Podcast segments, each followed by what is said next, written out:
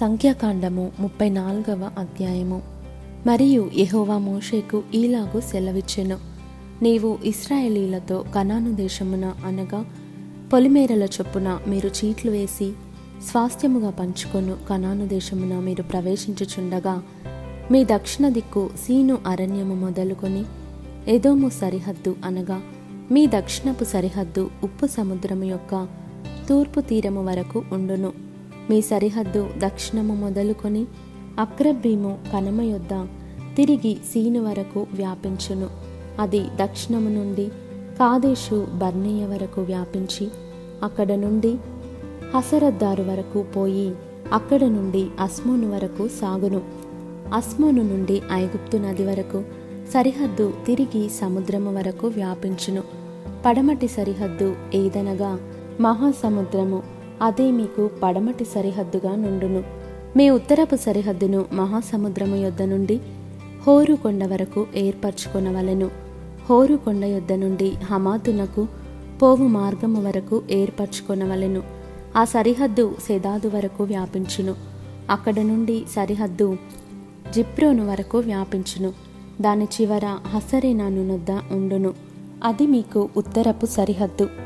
తూర్పు సరిహద్దు హసరేనాను నుండి షెపాము వరకు మీరు ఏర్పరచుకునవలెను.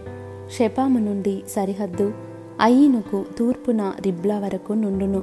ఆ సరిహద్దు దిగి తూర్పున కిన్నెరెతు సముద్రము నొడ్డును తగిలియుండును.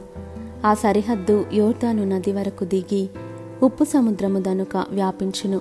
ఆ దేశము చుట్టూనున్న సరిహద్దుల మధ్యనున్న దేశము మీదయుండునని వారికి ఆజ్ఞాపించుము. మోషే ఇస్రాయేలీలతో మీరు చీట్ల చేత పొందబోవుచున్న దేశము ఇది.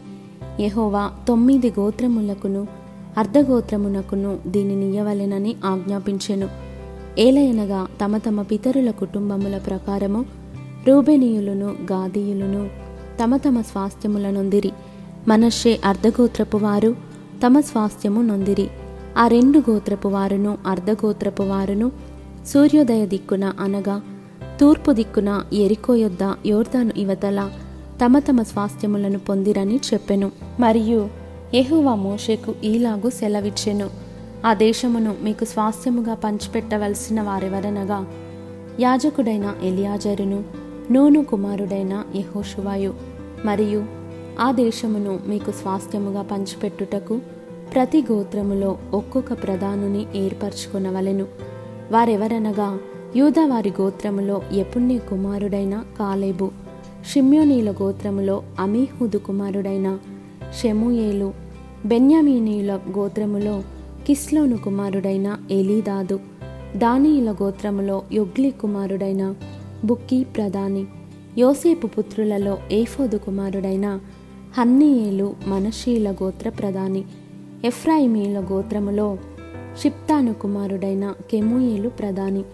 జబులోనీయుల గోత్రములో పర్నాకు కుమారుడైన ఎలీషాపాను ప్రధాని ఇషాకారీల గోత్రములో అజాను కుమారుడైన పల్తీయేలు ప్రధాని అషేరియుల గోత్రములో షెలోమి కుమారుడైన అహిహూదు ప్రధాని నఫ్తాలీయుల గోత్రములో అమీహూదు కుమారుడైన పెదహేలు ప్రధాని.